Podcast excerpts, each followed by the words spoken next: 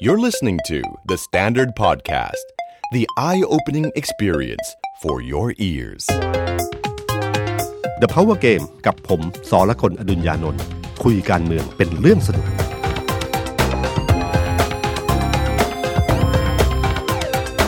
สวัสดีครับ ผมสอละคนอดุญญานนท์ สวัสดีครับ ผมเอกธนกรวงปัญญา คอนเทนต์ครีเอเตอร์การเมืองของ The Standard ครับ สวัสดีพี่ตุ้มแล้วก็สวัสดีคุณผู้ฟังนะครับ ก็กลับมาก่อนวันหยุดยาวครับพี่ตุ้ม ครับ หลังจากเราก็ส่งท้ายการเมืองหน่อย แต่เรื่องร้อนนี่เยอะมากครับ ใช่ครับ เรื่องร้อนเรื่องแรกที่เกิดขึ้นก็คือหนังสือพิมพ์หลายฉบับพาดหัวข่าวเหมือนเหมือนกัน อย่างไทยรัฐก็พาดหัวว่าเจ้าคุณพระสินีนาถนะครับไม่ได้เป็นผู้มีมนทินมัวหมอง โปรดเกล้าฐานันดรศักดิ์ตำแหน่งยศเครื่องราช ถือว่าไม่เคยถูกถอดถอนนะครับก็เป็นข่าวใหญ่ของหนังสือพิมพ์หลา ครั ย บผม ฉบับนะครับเพราะเป็นลงในพระราชกิจกา อืม เอ่อมีผลตั้งแต่วันที่ 28 สิงหาคมนะครั ครับ บ อันนี้ก็เป็นข่าวหนึ่งที่ที่ผมกำลังบอกว่าจริงๆแล้วข่าวหลายข่าวเนี่ยมันก็มีเอ่อใช้คำว่าไง มันเหมือนกับแย่งเวลาของของการการเอ่ออย่างเช่นการเมืองเนี่ยไม่ใช่มีข่าวข่าวเดียวมันมีข่าวอื่นด้วยนะครับมันมีข่าวที่เกี่ยวพันกับสิ่งเหล่านี้ด้วยนะครับ เกิดขึ้นมาในจังหวะใดจังหวะหนึ่งพอดี ใช่ครับ ครับ ครับก็ตอนนี้คือในเชื่องในในเรื่องการเมืองก็ร้อนอยู่แล้วนะครับ เพราะว่าจริง ๆ มันมีข่าวเรื่องของเอ่อคุณปรีดีดาวฉายนะครับ ก็ลาออกจากรัฐมนตรีว่าการกระทรวงการคลังนะครับ เป็นเรื่องช็อกมากวันนั้นอยู่ที่ทำเนียบกันพอดีครับ ใช่ครับ เป็นไงบ้างวันนั้น ก็วันนั้นจริง ๆ แล้วก็จะไปทำข่าวกันโดยปกติอะครับพี่ตุ้มก็เป็นวันที่เหมือนกับจะมีการประชุม แล้วก็มีการแถลงข่าวเกี่ยวกับเรื่องเอ่อเศรษฐกิจบางอย่าง ครับ ในวันนั้นก็ปรากฏว่าอยู่ดีๆ ก็มีกระแสข่าวออกมาว่า คุณปรีดีดาวฉายยื่นใบลาออก ครับ ทุกคนก็ไม่เชื่ออ ม ตอนแรกไม่เชื่อมาแค่ 21 วัน ครับ จะไปไหนเล่า เร็วมาก คือนักข่าวยังจำหน้าไม่ค่อยได้เลยครับ แต่ว่าจะไปซะแล้วปรากฏว่าเช็คไปเช็คมาก็คอนเฟิร์มว่าออกจริง แล้วก็ราชกิจจาก็คอนเฟิร์มเร็วมากเหมือนกันว่า ใช่ กแล้ว อันนี้คือน่าสงน่าน่าสังเกตก็คือว่าพระราชกิจฎีกาทำติมันจะใช้เวลาพักหนึ่งใช่ไหมครับ แต่ปรากฏว่าระหว่างที่มีข่าวช่วงกลางวันว่าลาออก อืม แล้วก็มันมีข่าวว่านายกกำลังจะทัดทานเรื่องนี้ ครับ พอสุดท้ายตอนเย็นพวกออกมาเลย ใช่ มัก็เท่าเท่ากับว่ามีผลทันที ใช่ นะครับฉะนั้นเอ่อเหตุผลที่ลาออกก็เป็นเหตุผลที่ที่ใช้กันเป็นประจำก็คือเรื่องปัญหาสุขภาพนะครับ แม้ว่าจะมีการยืนยันว่าจริง ๆ แล้วเขาเป็นเขาเขาได้ตรวจเอ่อผ่าตัดมาแล้วครั้งหนึ่งใช่ไหมครับ เกี่ยวกับเรื่องนี้เรื่องเส้นโลหิตในสมองเลยนะครับ คราวนี้ก็เกิดขึ้นมาอีกครั้งหนึ่งจนแขนชามือชา อืม จนไม่ไหวนะครับ แล้วก็ทางได้คุยกับนายกว่าไม่ไหวจริงๆสุขภาพ แล้วก็ลาออก แต่แน่นอนที่สุดเอ่อมันมีทั้งคนเชื่อและไม่เชื่อ ครับ นะครับ คนที่เชื่อก็โอเค มันเป็นไปได้นะ อืม เพราะว่าถ้าเครียดขึ้นมาเนี่ยมันก็มีโอกาสเกิดขึ้นได้นะค ครั รับบ คำถามก็คือว่าเอ้ยตอนนี้คนกำลังสงสัยอยู่ มีการวิเคราะห์กันมากดูหน้าดูเลย ว่า ทำไมถึงลาออกนะครับ อ่า เรื่องสุขภาพอย่างที่ผมบอกครับ มันก็จริงอยู่ที่มีอยู่ ครับ นะครับ พอคราวนี้พอรับตำแหน่งก็เลยเครียด อืม เครียดก็สุดท้ายแล้วก็เกิดอาการแขนชาขาชาขึ้นมา แต่คำถามต่อว่าสมมุติว่าเป็นเรื่องจริงทำไมถึงเครียด คือคือคุณปรีดีไม่ใช่คนที่เอ่อไม่เคยรับแรงกดดันมาก่อน ครับ นะครับเขาก็เคยอยู่แบงก์อยู่อะไรมาก่อน เคยผ่านวิกฤตปี 40 เคยผ่านเรื่องต่างๆมากมายมาก่อน เจอแรงกดดันปัญหาเศรษฐกิจแก้อะไรมาตั้งเยอะ ก็จมาก่นนะครับไม่ใช่ไม่ใช่ไม่ใช่ ครับ คนที่ไม่เคยรับแรงกดดันเหล่านี้นะครับ แต่คราวนี้ทำไมถึงเครียด อืม ก็ปรากฏว่ามันก็มีการเลาะกันไปเรื่อยๆว่าเอ๊ะที่ผ่านมามันเกิดอะไรขึ้นบ้างนะค ครั รับ บ สิ่งที่ชัดเจนที่สุดคือเรื่องของการที่ขัดแย้งเรื่องการโยกย้ายข้าราชการกระทรวงการคลังใช่ไหมครับ อ่าใช่ครับก็คือวันนั้นก็มีการลุ้นกันอยู่ว่าที่สุดแล้วคนที่คุณปรีดีดาวฉายเสนอ ว่าอยากจะให้ไปทำงานในตำแหน่งที่ตัวเองมองแล้วว่าน่าจะเหมาะสม ก็คือคุณลวรน อืม แสงสนิทที่เป็นเออผอสำนักงานเศรษฐกิจการคลังแล้วก็จะจะย้ายไปเป็นกรมสรรพ กรมสรรพสามิต สามิตใช่ครับ ครับ ก่อนหน้านั้นก็มีปัญหากันว่า ที่ระยองใช่ไหม อ่าย้ายไม่ได้ แบบว่าเด็ก มัน ไท เหมื ย อน ยังไง มันเหมือนกับมีโผสองโผมาชน ใช่ กั ครั น บ ในที่ประชุมคอรมอ ครับ คือโผหนึ่งคือรัฐมนตรีว่าการ อ่า คือคุณปรีดี โผที่สองคือรัฐมนตรีช่วยนะครับ คุณสันติพร้อม ครับ พัฒน์ ซึ่ง นะค รั รับ ฐมนตรีว่าการเปลี่ยนไปแล้ว แต่คุณสันติเนี่ยยังอยู่ยั้งยืนยง ยังรักษาการมานาน ยังรักษาการมานาน แล้วก็เป็นรัฐรัฐรัฐมนตรีช่วยที่มีชื่ออยู่ช่วงหนึ่งว่า อยากจะขึ้นมาเป็นรัฐมนตรีคลัง แต่สุดท้ายก็เป็นคุณปรีดีดาวฉาย ครับ แล้วก็วันนั้นพอไปเห็นบรรยากาศก็ หลายคนก็บอกว่า คุณลวรนก็ได้แล้วนี่ อืม ทำไมถึงยังมีปัญหาต้องลาออกอีก อืม อ่า ครับ คอรมอก็เคาะแล้ววันนั้นใช่ไหม ครับ ครับ ก็ก็เนี่ยครับก็มีคนบอกว่าเออได้แล้วทำไมยังคือหมายถึงว่าเหมือนกับว่านายกก็เลือกแล้วนะว่าเอาโผล่นี้ แต่คุณนึกถึงนะครับว่าคนที่ไม่เคยทำงานการเมืองมา เคยทำงานภาคเอกชน ภาคเอกชนนี่ค่อนข้างชัดเจนนะครับว่าอำนาจใครอำนาจมันพอสมควร ครับ นะครับ มีการเคารพซึ่งกันและกัน ไม่มีแรงกดดันเล่นใต้โต๊ะกันเยอะมากเกินไปนะครับ พอมันเจอเรื่องการเมืองขึ้นมาอยู่ดีๆคุณเป็นรัฐมนตรีว่าการ แต่มีรัฐมนตรีช่วย สามารถยื่นโผล่ขึ้นอีกโผล่หนึ่งได้ด้วย ครับ นะครับแล้วก็สุดท้ายไม่สามารถเข้าครมตั้งแต่วันแรกเนี่ย อืม มันลดอำนาจหรือลดความเอ่อความน่าเชื่อถือของรัฐมนตรีว่าการลงไป ถ้าเห็นก้าวแรกเจอแบบนี้ มันก็ทำให้มองเห็นว่าอนาคตมันจะเป็นยังไงนะครับ คือคือคนมีคนบอกว่าคนที่มันเป็นรัฐมนตรีถ้าในการเมืองที่ต้องเผชิญนะการเมืองต้องมีความสามารถพิเศษคุณ ครับ สมบัติพิเศษอยู่พอสมควรต้องรับแรงกดดันได้พอสมควรนะครับเอ่อกรมสรรพสามิตเนี่ยนะครับมันเป็นกรมที่สำคัญเป็นกรมจัดหารายได้ ครับ นะครับก็เป็นมีคนบอกว่าตามปกติเนี่ยกรมนี้มันจะเกี่ยวกับที่สำคัญอันหนึ่งคือธุรกิจเหล้าเบียร์อันเนี้ยนะครับเอ่อแล้วก็บางคนก็บอกว่าเอ้ยตอนนี้มันมีเรื่องพลังงานด้วยนะ ถ้าภาษีสรรพสามิตอะไรเปลี่ยนขึ้นมาปั๊บตัวเลขก็จะเปลี่ยนไปเอ่อผลประโยชน์ก็จะเกิดขึ้นได้ ก็ไม่รู้เพราะเรื่องอะไรบ้างนะครับ แต่ทำให้กลายเป็นเรื่องหนึ่งกับอีกเรื่องหนึ่งหลายคนก็บอกว่าในเรื่องของการแต่งตั้งกรรมการรับวิสาหกิจต่างๆเนี่ยก็เริ่มมีปัญหาอยู่เหมือนกัน เพราะทุกคนก็พยายามจัดสรรชื่อต่างๆ ครับ ผมว่าคุณปรีดีเองก็คงคิดอยู่แล้วนะครับว่าถ้าเราทำงานแล้วแบ็คเราไม่ช่วยเราเต็มที่ อืม เพราะว่าจริงๆพลเอกประยุทธ์เอง ผมว่าเขาก็คงเกรงใจอยู่เหมือนกัน ครับ เรื่องนี้คงไม่ใช่เป็นเพียงแค่เรื่องของคุณสันตินะครับมันอาจจะมีคนที่ใหญ่กว่าคุณสันติหรือเปล่า ที่มีการเรื่องจัดสรรตำแหน่งอะไรต่าง ครับ ๆ กระทรวงการคลังตอนนี้ถือว่าเป็นกระทรวงการคลังที่มีบทบาทมีอำนาจ อืม และมีตัวเลขของงบประมาณที่อยู่ในมือเยอะมากที่ต้องจัดสรรใช่ไหม ครับ ครับเพราะกู้เงินมาตั้งเยอะนะครับฉะ จน ไอ้ งงไปหมดแล้วครับพี่ตอนเนี้ย ว่ามีพลกรกู้เงินเยอะมาก แล้วก็มีแบบโอ้โหหลายหลายฉบับแบบพี่ตุ้มว่า แล้วก็คนก็งงว่าวันวันวันก่อนนะครับพี่ตุ้ม ครับ มีคนทักเข้ามาในในแฟนเพจของ The Standard ครับ ว่าเอ่อช่วยทำอินโฟกราฟิก หรือช่วยหาคำตอบให้หน่อยว่าเวลาเนี้ยมันมีการกู้เงินกันเท่าไหร่ยังไงกันแน่ มันเยอะเหลือเกิน มันเยอะมากครับพี่มันมันแบบคอรมอประชุมทุกครั้งเนี่ย ครับ ก็จะมีการเคาะว่าให้หน่วยงานนั้นหน่วยงานนี้ไปกู้เพิ่มได้ อืม หรือว่าเอ่อกู้แยกหรือว่า อืม กู้อีกเขาก็สงสัยว่าสุดท้ายแล้วไอ้ก่อนหน้าเนี้ยมันยังไม่พอเหรอ ครับ ก็ปรากฏว่าเนี่ยครับพอเรื่องการกู้เงินเนี่ยมันเยอะมากเลย อืม แล้วก็มันสะท้อนให้เห็นว่ายิ่งกู้มากเท่าไหร่ก็คือ แปลว่าสภาวะเศรษฐกิจนั้นไม่ค่อยดีนัก ครับ นะก็มีคนบอกเหมือนกันว่าเฮ้ยหรือไปเห็นตัวเลขอะไรขึ้นมาหรือเปล่า ตอนเป็นที่ปรึกษาอาจจะไม่เห็นตัวเลขชัด ครั ๆ บ พอเป็นรัฐมนตรีคลังเห็นตัวเลขชัดขึ้นมา แล้วก็รู้สึกว่า เออ ถอยดีกว่านะครับ เพราะว่าถ้าลงไปลึกแล้วก็ไม่มีอำนาจการจัดการอย่างชัดเจนเนี่ยยิ่งทำงานยาก อืม เผลอๆจะเปลือเปลืองตัว แล้วก็ชื่อเสียงที่สร้างสมมาก็จะ ครับ มีปัญหานะครับ แล้วก็มีบางคนก็บอกว่าเป็นเรื่องระบบงานใหม่หรือเปล่า เพราะว่าระบบงานใหม่เนี่ยเอ่อคุณประยุทธ์ก็จะมีที่คณะที่ปรึกษาด้านเศรษฐกิจ ครับ ขึ้นมาชุดหนึ่งนะครับ แล้วก็หน้าที่ปรึกษาเนี่ยจะเป็นค่อนข้างมีบทบาทค่อนข้างสูงนะฮะแต่เดิมเนี่ยรัฐมนตรีสมัยคุณสมคิดคุณอุตมะเนี่ยค่อนข้างมีบทบาทชัดเจน ทีมนี้คือทีมเศรษฐกิจที่มีอำนาจค่อนข้างเบ็ดเสร็จ ครับ แต่ครั้งเนี้ยเหมือนพลเอกประยุทธ์เนี่ยจะมีทีมอีกทีมหนึ่งขึ้นมาเป็นที่ปรึกษาคล้ายๆบ้านพิษคล้ายๆที่ปรึกษาสมัยป่าเปรมขึ้นมา ซึ่งที่ปรึกษากลุ่มนี้จะมีบทบาท แล้วก็จะทำให้นายกเนี่ยมีมีข้อมูลถ่วงดุล คกัรับบ ทางรัฐมนตรีเศรษฐกิจ หรือบางคนบอกว่าเอ๊ะมันถึงขนาดมีบทบาทในการกำหนดหรือเปล่า จนทำให้รัฐมนตรีคลังซึ่งเป็นมือที่ไม่ใช่เป็นมือที่คุ้นชินกับพลเอกประยุทธ์เนี่ยทำให้เหมือนกับเหมือนอำนาจหน้าที่ไม่ค่อย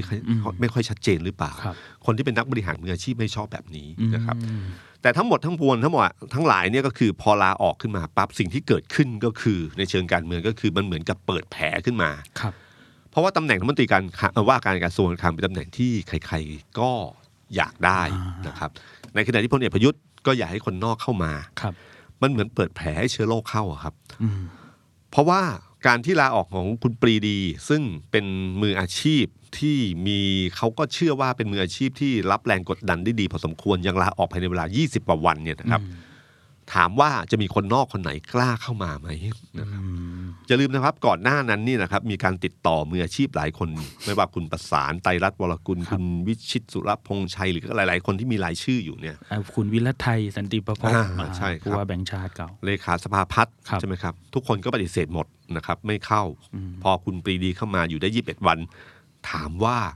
จะหาใครเข้ามาได้อีกบ้าง เพราะว่าทุกคนก่อนหน้านี้บอกว่าครอบครัวไม่อนุญาต ครับคราวนี้ก็ต้องไปหาเหตุผลมีครอบครัวกับเรื่องสุขภาพนะฮะที่ที่เป็นเหตุผลที่เหมาะสมในการปฏิเสธนะครับ ก็ปรากฏว่าพอคนนอกไม่กล้าเข้ามาเนี่ยในขณะเดียวกันเก้าอี้ตัวนี้ถ้าคนเป็นนักการเมืองไม่ปฏิเสธเลยนะครับ อืม ทุกคนก็มีความอยากได้อยู่พอสมควร คุณสันติพร้อมพับก็แบะท่าชัดเจนว่าเขาดูแลรับผิดชอบมานาน ครับ พร้อมที่จะรับตำแหน่งนี้นะครับฉะนั้นตอนเนี้ยพอเริ่มฝุ่นตลบตราบตราบใดที่ไม่มีตำแหน่งเอ่อไม่มีรัฐมนตรีว่าการกระทรวงการคลังคนใหม่เนี่ยมันก็เจอเกิดอาการฝุ่นตลบอยู่พอสมควร ครับ นะครับ เพราะว่าโยกคนหนึ่งก็จะมีที่ว่างอีกที่หนึ่ง อืม แล้วก็จะหมุนก็ได้แบบเนี้ยครับ เพราะว่าถ้าได้ถ้าคุณสันติขึ้นเป็นรัฐมนตรีว่าการกระทรวงการคลัง มันก็ว่างหนึ่งเก้าอี้ใช่ไหมครับ อ่า หนึ่ง ครับ เก้าอี้ก็เป็นโอกาสของที่จะมีนักการเมืองคนอื่นมีโอกาสขึ้นมาได้เหมือนกัน ครับ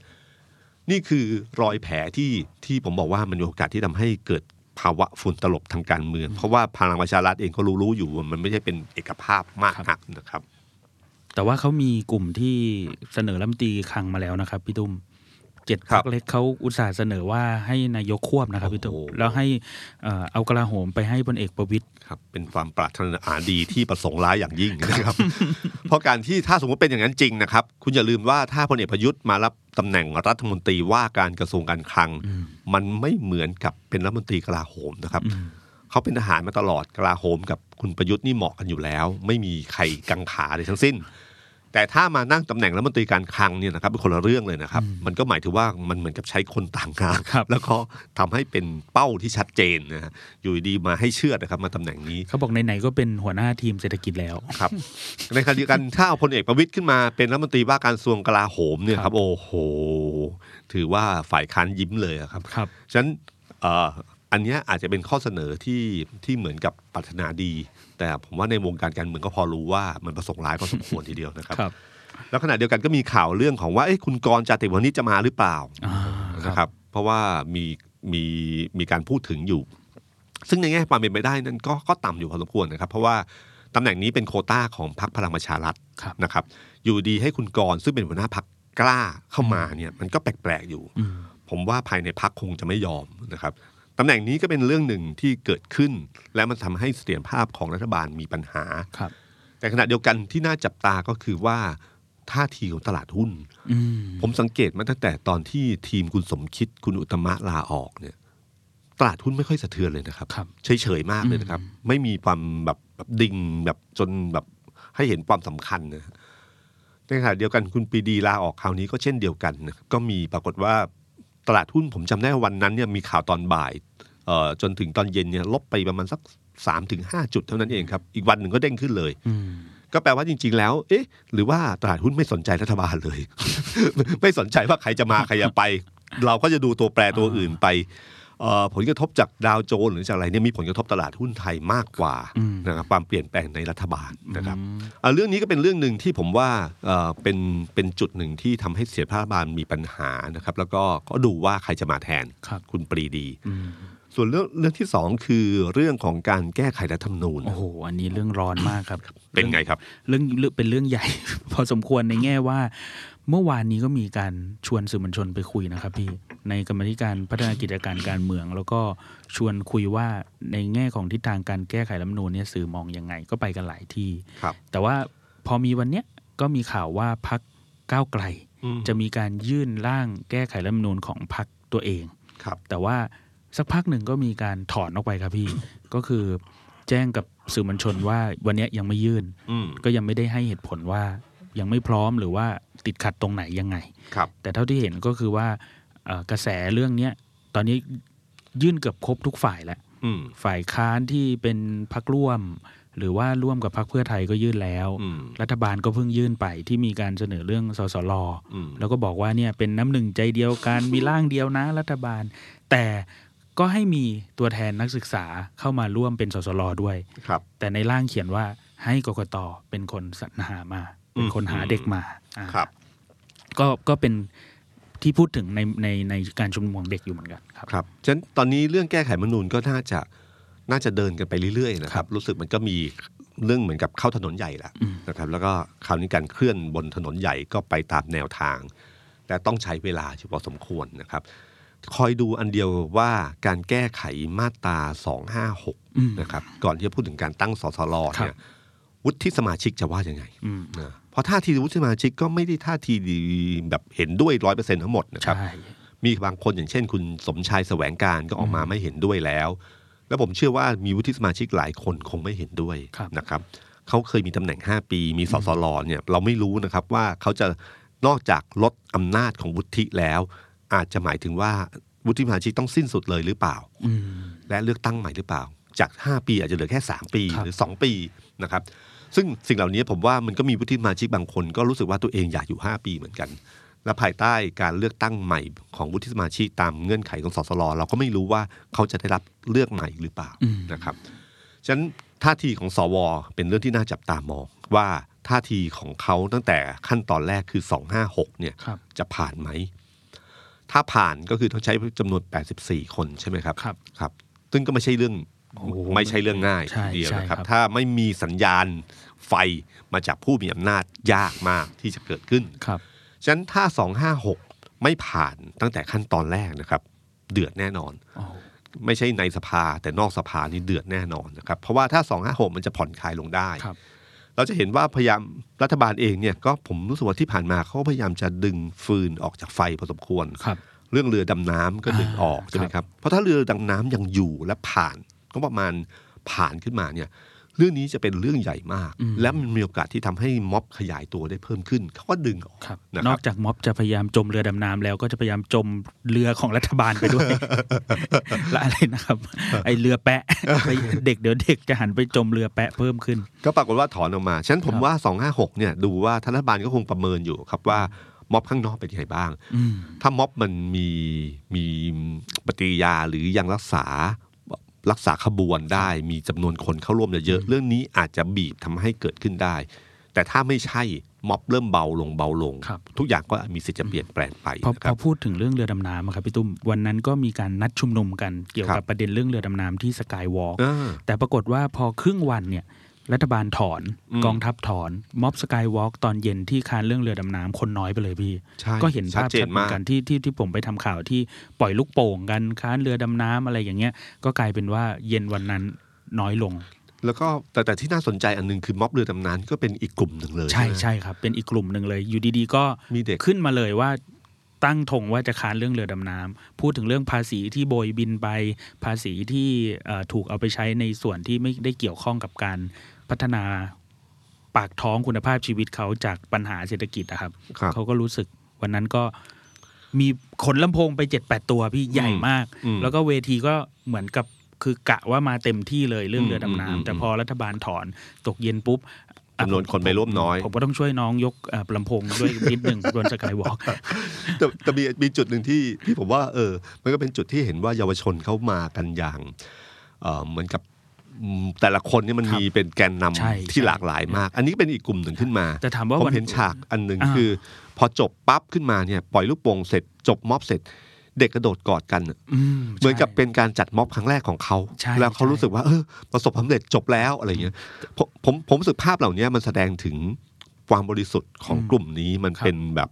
เออออร์แกนิกมาก ครับ มันไม่ใช่เป็นกลุ่มที่จัดตั้งขึ้นมาอย่าง ใช่ มี ใช่ ความประสบการณ์ ใช่ ความเชี่ยวชาญอะไรทั้งสิ้น ใช่ เพราะสำหรับเรามองรู้สึกว่าเออม็อบครั้งนี้คนน้อยมากนะ อืม แต่เด็กเขาอาจจะรู้สึกว่าเออนี่คือความสำเร็จขั้นต้นที่เราจัดม็อบสำเร็จแล้ว ใช่ครับพี่ตุ้ม น เพราะว่าวันนั้นน่ะคุยกันว่า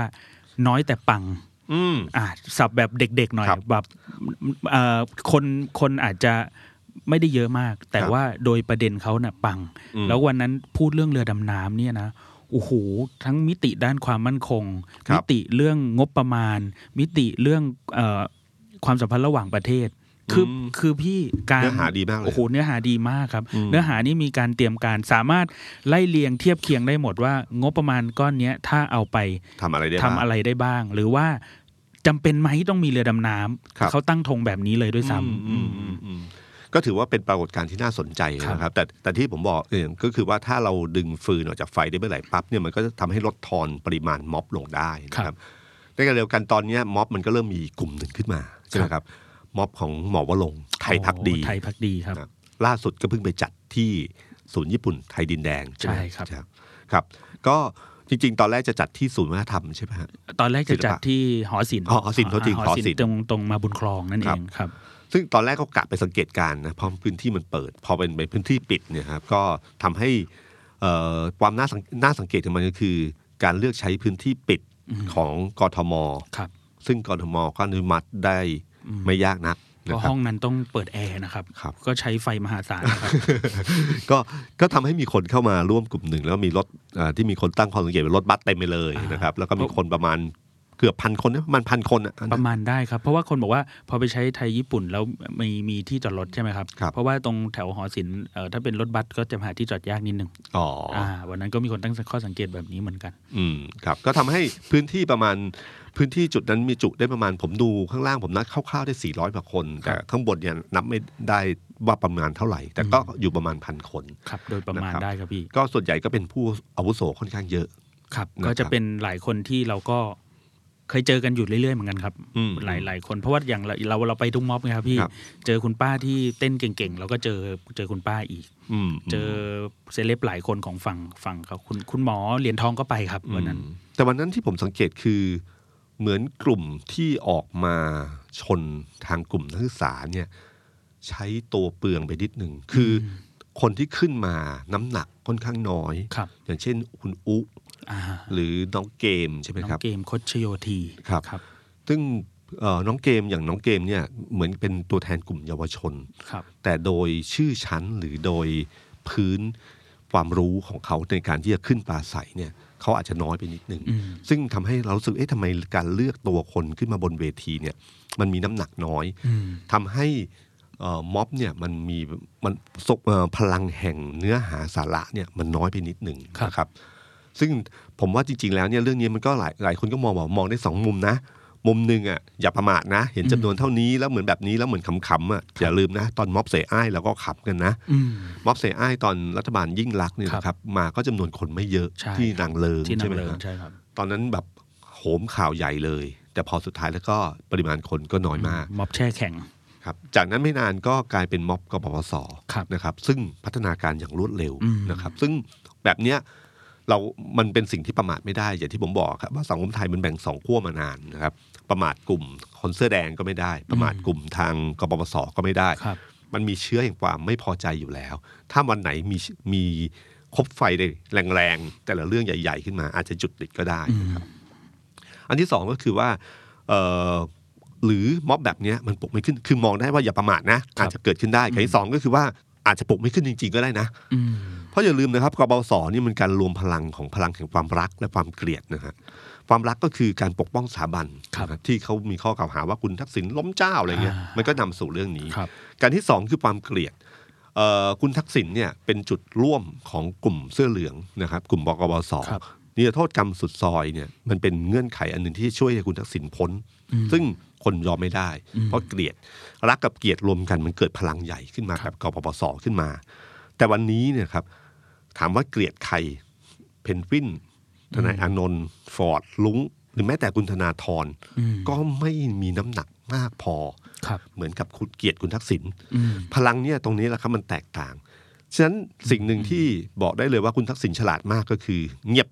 สนิทนะฮะ เงียบไปเลยจริง ๆ ครับ ครับแม้ว่ามีมีความพยายามจะขุดเรื่องคุณทักษิณมา อย่างเช่นเรื่องการบินไทยหรือเรื่องอะไรขึ้นมาก็ตามที มันก็เป็นแค่แบบเอ่อโดนเฉย ครับ ๆแต่ไม่มีอะไร เพราะว่าคุณทักษิณไม่ได้ออกมาตอบโต้เลยนะครับสังเกตไหมคุณทักษิณเงียบมาก เงียบเลยครับ สนิทเลยนะครับ ช่วงนี้ไม่มีออกมาพูดอะไรเท่าไหร่เลยนะครับ ส่วนกระแสความรักเนี่ยคือถ้ารักใครรักคุณประยุทธ์ก็ไม่ได้มากพอที่จะสามารถดึงเรื่องนี้ขึ้นมา ให้กลายเป็นกระแสใหญ่ขึ้นมาได้ ครับ นะครับ แล้วก็อย่าลืมว่าตอนที่คุณสุเทพเนี่ยนะครับหลังกบพศนี่ยิ่งใหญ่มาก แต่พอตั้งพักขึ้นมาเดินสายคารวะแผ่นดินอะไรขึ้นมาเนี่ยนะครับจำนวนคนที่ตอบรับน้อยมาก ครับ ในพื้นที่เดิมๆที่เดินมาแล้วคนตบมือคนเอาเงินมาให้เนี่ยหายไปเลยนะครับ สุดท้ายแล้วพักของคุณสุเทพเนี่ยก็ได้สสจำนวนไม่กี่คนใช่ไห ร ม วม ค พ รับ ลังประชาชาติไทย ครับ ประมาณห้าถึงหกคนครับ ไม่ ครับ เกินนี้ครับ ก็นก็ได้น้อยมากเมื่อเทียบกับพลังของกบปสในวันนั้นนะค ถ้า รับ พูดก็บอกว่าสสเขตเนี่ยคนเดียวครับ ครับ ที่เหลือก็เป็นบัญชีรายชื่อ อืมซึ่งถ้าเทียบกับการเมืองสมัยคุณสมัยพันธมิตรนะครับ ที่พันธมิตรนี่คือล้ม อ่าครับ ล้มคุณทักษิณได้ปี 49 ตอนนั้นยิ่งใหญ่เหมือนกันนะครับ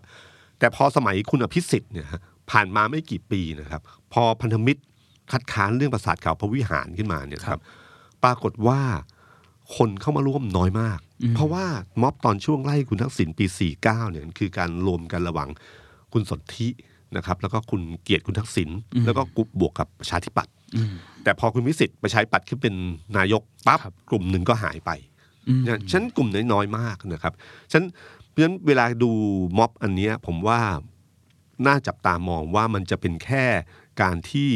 เอ่อรอจังหวะจุดเชื้อขึ้นมาอีกรอบหนึ่งหรือว่าจริงๆแล้วมันจริงๆแล้วรูปแบบนี้มันเริ่มจุดไม่ติดแล้ว อืม นะครับ น่าสนใจ อาจจะต้องเปลี่ยนรูปแบบหรือเปล่านะครับ ส่วนม็อบนักศึกษาเองเนี่ยมันก็มีกระจายตามจุด ตอนนี้ผมเห็นเริ่มเริ่มจับตามองอันหนึ่งคือจำนวนคนที่เข้าร่วม ครับ ในม็อบที่กระจายตามจุดต่างๆเนี่ย อืม น้อยลง อ่าครับ ใช่ไหมครับ ก็เห็นเห็นปรากฏการณ์อยู่เหมือนกันครับพี่ตุ้มที่อย่างที่เล่าให้พี่ตุ้มฟังอย่างม็อบค้านเรือดำน้ำอย่างเงี้ยแต่วันหนึ่งเนี่ยคือมีหลายจุดมาก ครับ หรือบางวันก็มีจุดใดจุดหนึ่ง อืม จุดเดียว มันก็กระจายตัวครับ ครับ ไปไม่ทันมั่งไปทัน มั่ง หรือว่าบางทีก็เดี๋ยวรอม็อบใหญ่เลยทีเดียว อืม เพราะฉะนั้นม็อบที่กระจายกระจายในคือมีม็อบทุกวันต้องบอกว่าอย่างนี้ ครับ แล้วก็ตัวแกนนำเองอย่างล่าสุดเนี่ยก็ขยับไปช่วยเรื่องเหมืองตะกั่วใช่ไหมครับ อืม ที่อยู่หน้าทำเนียบอะไรอย่างเงี้ยมีเพนกวินมีไม้มีอะไรก็เหมือนไปจับประเด็นตรงเนี้ยช่วยชาวบ้านเพิ่ม แต่ว่าโดยส่วนม็อบที่เอ่อจัดตั้งขึ้นมาหรือว่านัดกันมาอย่างเงี้ยก็ยังประปราย ครับ น้อยลงอยู่เหมือนกันครับพี่ ครับ อืม ฉะนันแต่แต่ที่อันหนึ่งก็ที่ดีก็คือในเชิงในเชิงม็อบนะฮะ ครับ ก็คือว่าการกระจายไปตามจุดต่าง ๆ เนี่ยมันมีแกนนำคนละแกนนำ อ่าใช่ มันเป็นการฝึกปลือ นะครับมันกันถ้าถ้าพูดกันมันคือการฝึกปลือ ครับ ได้ขึ้นเวทีได้ปราศัย อืม เราได้เราได้เห็นคนบางคนที่มันเป็นจุดเอ่อจุดประกายขึ้นมาบนเวทีขึ้นมาหลายคนนะครับไม่ว่าที่เชียงใหม่ที่เด็กหลายคนที่เราไม่เคยเห็นหน้าเรางงอยู่ว่าคือใครเนี่ยพอปราศัยมาก็ใช้ได้ ครับ นะครับมันทำให้บนเวทีเนี่ยมันมีเนื้อหาสาระมากขึ้นมีสีสันมากขึ้น เพราะแต่ละคนก็เออขึ้นมาแล้วมันได้ฝึกปลือนะครับ แต่แต่แต่ต้องให้เครดิตนิดนึงครับพี่ตุ้ม ครับ เมื่อกี้ที่พูดว่าน้อยในความหมายของผมก็คือว่าในเชิงในเชิงปรากฏการณ์ถ้าเทียบกับช่วงแรก า ๆ คือน้อยแบบไม่ได้น้อยแบบน้อย แต่ความหมายก็คือว่าถ้าในมหาวิทยาลัยเนี่ยยังเยอะอยู่ อืม ยังได้อยู่เพราะว่าพอจัดในพื้นที่ที่เริ่มเปิดเทอม หรือว่าเป็นพื้นที่ที่เด็กรวมตัวกันอยู่ณตรงนั้นแล้วเนี่ยก็จะก็จะเยอะโดยมาตรฐาน อืม อย่างวันที่มีการยืนชู 3 นิ้วที่อนุสาวรีย์ประชาธิปไตยอะครับ อืม 12 ชั่วโมงอะเริ่มต้นน้องก็พูดกับผมเองว่าเออผมมายืนพื้นก็คือผมจะ 12 ชั่วโมง แต่ว่าถ้าใครจะมาวนกับผมก็ได้ อืม เช้าเช้าๆก็อาจจะยังไม่ได้ออกมากันเยอะมากนัก อืม แต่พอ6โมงเย็น เออเป็นไง เลิกงานก็มีคุณลุงคุณป้า มีคนที่ผ่านหรือเด็กนักเรียนสตรีวิทย์ที่เลิกเรียนที่ตรงนั้นนะ ก็ ก็ มาร่ มาว ม ยืนสามสามนิ้วร่วมกันเคารพธงชาติตรงนั้น ก็ก็เยอะเป็นจังหวะช่วงเวลาด้วยครับ อืม ครับ เพราะ ฉ บางทีม็อบมามาบ่ายอย่างเงี้ย อืม บ่ายบ่ายบางทีก็จะเป็นวันธรรมดาก็จะเป็นกลุ่มหนึ่งหรือกลุ่มนักเรียนบางทียังเรียนหนังสืออยู่อะไรอย่างเงี้ยครับ ครับแต่ธรรมชาติของม็อบเนี่ยเอ่อถ้ายังเป็นเรื่องเดิมๆไม่มีอะไรเนี่ยไม่มีพัฒนาการเนี่ยมันตามติดแล้วมันจะทำให้ม็อบมันมันไม่เคลื่อน อืม มันไม่มีพลัง ครับ พอมีคนถ้าตามหลักการม็อบแบบเดิมๆเลยนะครับคือม็อบเนี่ย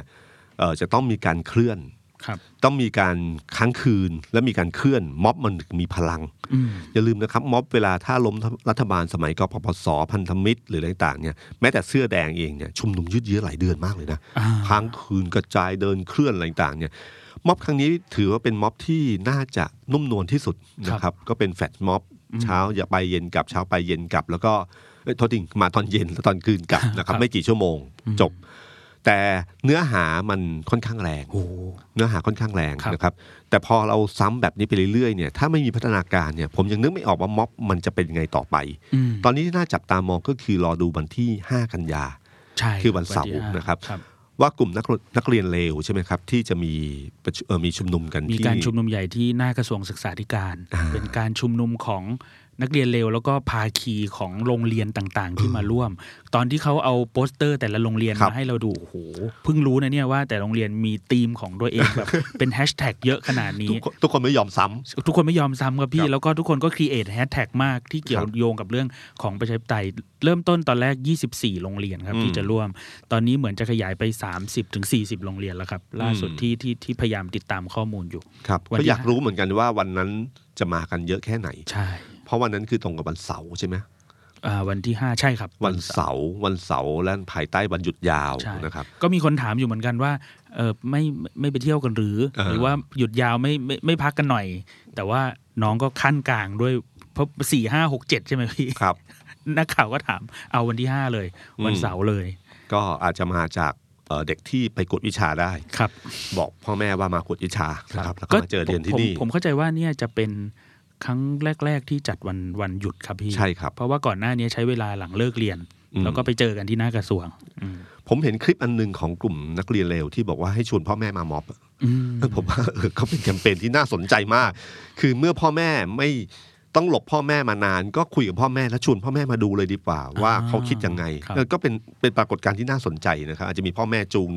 ลูกมาแล้วก็ให้มาม็อบกัน ก็เป็นสีสันที่น่าจับตามองว่าวันที่ 5 จะเป็นอย่างไรบ้างนะครับ แล้วก็มีมีไฮไลท์สำคัญนะครับพี่ คือ ตุ้มวันที่ห้าดีเบตกับรัฐมนตรีกระทรวงศึกษาธิการครับ อ๋อ ก็มีการแจ้งข่าวว่ารัฐมนตรีก็ พร้อมจะมา พร้อมจะมาดีเบตแล้ว ในเชิงท่าทีทางการเมืองถือว่าเป็นท่าทีที่ดีนะครับ การที่ลงมานั่งฟังแม้ว่าจะโดนกระแสโดนแบบเป่านกบีดบ้างโดนอะไรต่างๆ ให้ต่อแถวอะไรเงี้ย อืม แต่ก็เหมือนกับได้เข้าถึงกับกลุ่มเอ่อกลุ่มที่มีปัญหา คือมีปัญหาแล้วมารับฟังแล้วมาคุย พร้อมจะคุย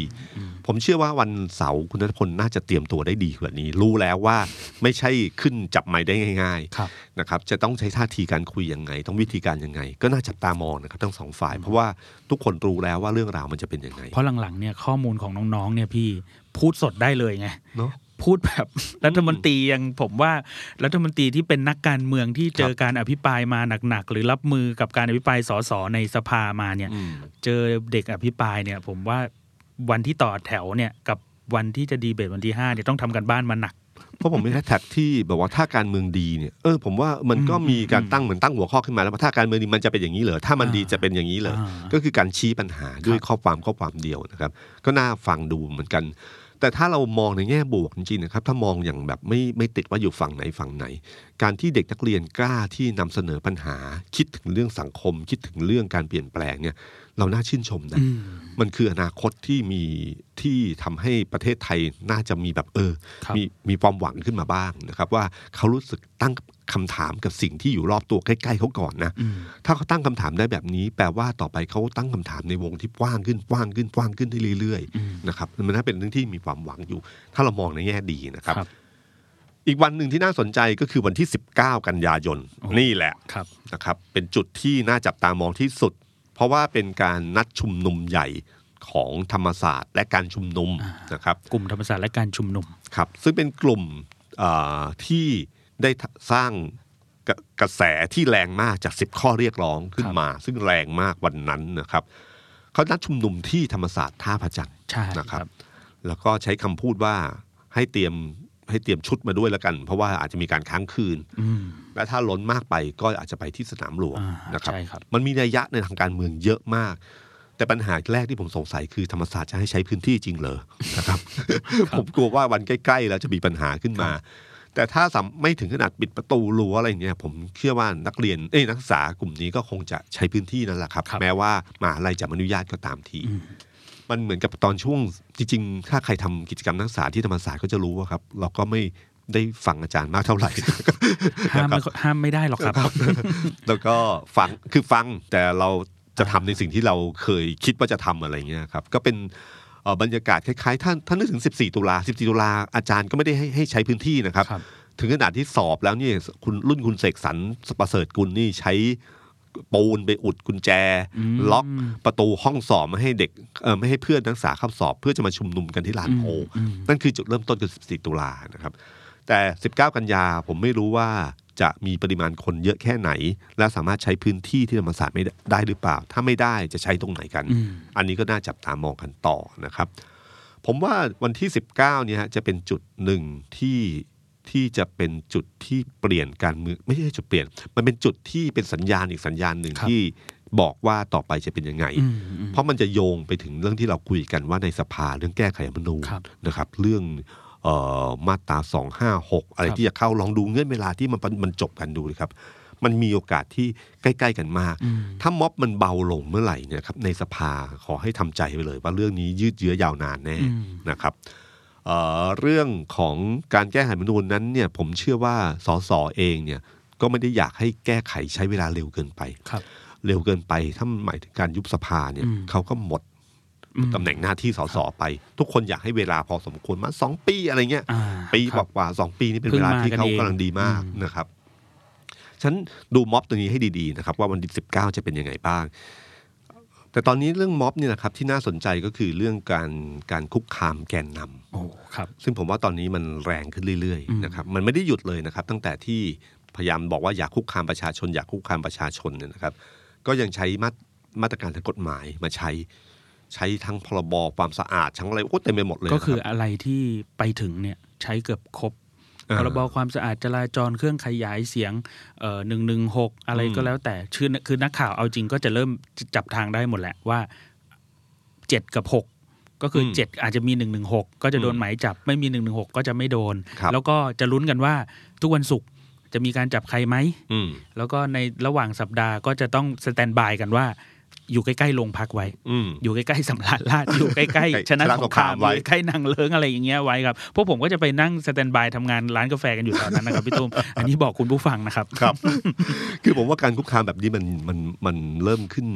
เอ่อใช้มากขึ้นจนเกินไป อืม จนความรู้สึกของคนที่ติดตามข่าวการเมืองมาตลอด ก็รู้สึกเปรียบเทียบ ครับ กับช่วงม็อบที่ผ่านมา อืม เพราะอย่างที่ผมบอกครับม็อบครั้งนี้เป็นม็อบที่น่าจะถือว่านุ่มนวลที่สุด ครับ ไม่มีอะไรเลยนะครับไม่มีการเคลื่อนไม่มีการปะทะไม่มีอะไรกันเท่าไหร่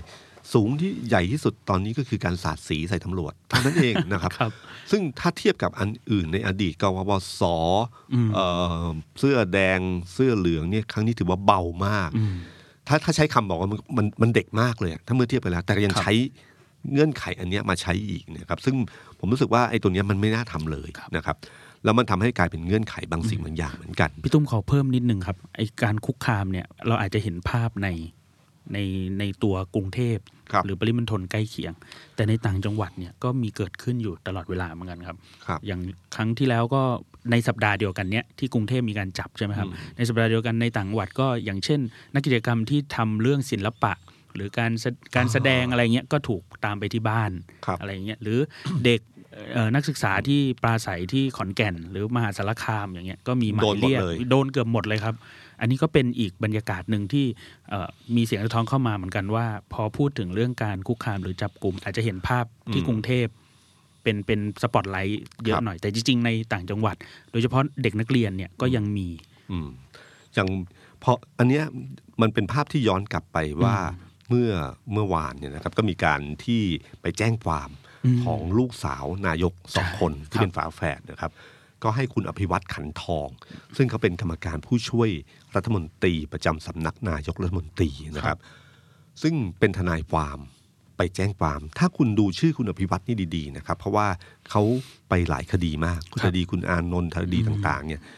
ฉะนั้นพอการใช้ลูกสาวนายกเนี่ยใช้คนคนนี้เป็นทนายความในการแจ้งความ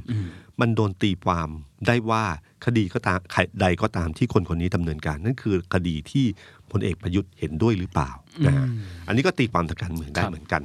แต่ประเด็นสำคัญก็คือว่าการที่ลูกสาวสองคนนี้เอ่อรู้สึกจากแคทแท็กเรื่องตามหาลูกประยุทธ์ใช่ไหมครับ ใช่ครับ แฮชแท็กนี้ทำให้เขารู้สึกว่าเขาโดนคุกคาม เพราะว่าในแฮชแท็กนั้นมีการพูดถึงหลาย ๆ เรื่อง ครับ ซึ่งก็ไม่ได้ไม่ไม่ใช่เรื่องที่ให้ที่เป็นธรรมกับเขานะครับ เพราะว่าหลายเรื่องเนี่ยมันไม่จริง ครับ ไม่เคยไปตามประเทศเรื่องเพราะเงินคือมันบางเรื่องมันปั้นขึ้นมา อืม ซึ่งอันนี้เห็นใจนะครับ ครับ แต่การที่เอ่อเป็นลูกสาวนายกอะนึกถึงปลื้มที่เป็นลูกชายคุณชวนนะครับ นึกถึงน้องไปที่เป็นลูกของคุณยิ่งลักษณ์หรือลูกคุณพิสิทธิ์หรือใครก็ตามทีเนี่ย ลูกนายกทักษิณเลยเนี่ยโอ๊กเอมอิงเนี่ยครับ อันนั้นหนักมากตอนช่วงที่ปี 49เนี่ยโดนโดนโดนหนักมา ครั ก บ นะครับ ซึ่งคนกลุ่มเนี้ยเขาก็เคยโดนมา เพราะว่ามันเป็นกึ่งบุคคลสาธารณะเล็ก ครับ ๆ เพราะว่าเป็นลูกของนายกรัฐมนตรี แต่การคุกคามด้วยข้อข้อเท็จเอ่อด้วยความเท็จเนี่ยเป็นเรื่องที่ไม่ถูกต้องอยู่แล้ว อย่างที่ผมเคยพูดนะครับ แค่เรื่องนี้ที่เกิดขึ้น ถ้าวันหนึ่งมีใครไปถ่ายรูปลูกนายกบ้าง อืม พลเอกประยุทธ์รู้สึกยังไง ลูกสาวรู้สึกยังไง อืม นึกถึงเด็กนักเรียนที่แค่ไปชุมนุม ซึ่งถูกต้องตามกฎหมายในระบระบอบประชาธิปไตย แต่มีตำรวจไปแอบถ่ายรูปเขา แล้วบอกว่านี่ไม่คุกคามไอ้สิ่งเหล่านี้นะครับ ที่บอกว่าที่เราอะไรที่เราไม่ชอบ เราก็ไม่ควรให้ให้ให้ไปกระทำกับคนอื่นเหมือนกัน ถ้าเรื่องนี้ลูกสาวไม่ชอบ ที่โดนคุกคามด้วยแฮชแท็กนี้ แล้วผมไม่รู้ว่าวันใดวันหนึ่งจะมีใครไปถ่ายรูปเขาหรือเปล่า ถ้าไม่ชอบสิ่งเหล่านี้ก็คือไม่ควรจะทำกับคนอื่น ถ้าบอกว่าการไปถ่ายรูปคนอื่น เด็กนักเรียนไม่คุกคาม แปลว่าลูกสาวโดนถ่ายรูปได้ใช่ไหม อืม อันเนี้ยคือผมว่าพลเอกประยุทธ์ต้องคิดดีๆกับเรื่องนี้นิดหนึ่ง ครับ ในการว่าเพราะเวลาการฟ้องเรื่องนี้เป็นเรื่องที่ถูกต้องนะครับใช้กฎตามกฎหมายหมด อืม ทุกอย่าง แต่ขณะเดียวกันก็ต้องคิดในมุมนี้เช่นเดียวกันนะครับ ทั้งหมดทั้งมวลเนี่ยที่ที่คุยมาทั้งหมดเนยนะข่าวทุกข่าว มันมีความสัมพันธ์กัน มันไม่มีใครแยกระหว่างในสภานอกสภาหรืออื่นๆนะครับ ข่าวต่างๆ นี่มีความเกี่ยวพันกันทั้งสิ้นนะครับ ข่าวนี้ได้รับความนิยมมากอีกข่าวหนึ่งก็จะได้กระแสความสนใจก็น้อยลง ข่าวเป็กธัญญาน้องอิงอิงขึ้นมามันก็ดึงกันเมือข่าวลุงพลขึ้นมาก็ดึงความสนใจไปไปส่วนหนึ่งเหมือนกัน เหมือนในแวดวงธุรกิจเขาพูดถึงนะครับว่าแบบว่าถ้า Netflix บอกว่าคู่แข่งเขาสำคัญที่สุดคือเวลาที่คนนอน คือถ้าคนไม่นอนเป็นไรเขาเขาเชื่อว่าเขาจะดึงมาดูได้เอ่อรองเท้าดีดัสบอกว่าเออคู่แข่งเขาคือ Netflix ซึ่งมันคนละเรื่องกัน คือบอกคนไปดูหนังมากเท่าไหร่ก็ใส่ชุดกีฬาออกกำลังกายน้อยเท่านั้น เวลาคือสิ่งที่มีค่าเอ่อมีค่าที่สุดของมนุษย์ตอนนี้ที่ใครๆก็พยายามแย่งกัน ครับ ฉะนันความสนใจของข่าวเรื่องใดเรื่องหนึ่งเนี่ยมันสามารถดึงได้หมดเลยนะครับ ในขณะเดียวกันนอกเหนือจากข่าวมันดึงเอ่อความสนใจของเราไปสู่ข่าวนี้ทำให้ข่าวหนึ่งลดทอนความสนใจลง ในขณะเดียวกันข่าวทุกข่าวมันก็มีความเชื่อมโยงกันพอสมควร อย่างเช่นผมพูดถึงว่าในม็อบเอ่อในสภาถ้าสมมติ 256 ไม่ผ่านม็อบก็จะแรงขึ้น ม็อบแรงก็ทำให้ 3 2 5 6 ผ่านง่ายขึ้น ไอ้แบบเนี้ยเกิดขึ้นเสมอนะครับเช่นเดียวกันข่าวทุกข่าวที่เล่ามาทั้งหมดเนี่ยมันก็มีผลทั้งสิ้นว่าจะก่อให้เกิดอะไรขึ้นมากขึ้น ครับ นะครับดังนั้นจริงๆตอนนี้ในแง่ของถ้าเป็นผู้นำทางการเมืองทั้งหลายเนี่ยครับจะต้องระวังในเรื่องข่าวสารอยู่เหมือนกัน เพราะข่าวหนึ่งจะมีผลต่อข่าวหนึ่งอยู่เสมอนะครับ แล้วก็อย่าประมาทเด็ดขาดนะครับในเรื่องของพลังประชาชนนะฮะผมนึกถึงคำของกษัตริย์ถังไทจงนะครับ ก็บอกว่าประชาชนเหมือนน้ำผู้นำก็เหมือนเรือ น้ำทำให้เรือลอยได้ ก็ทำให้จมได้เช่นกัน สวัสดีครับ The Standard Podcast เปิดหูเปิดตา เปิดใจ เปิดโลก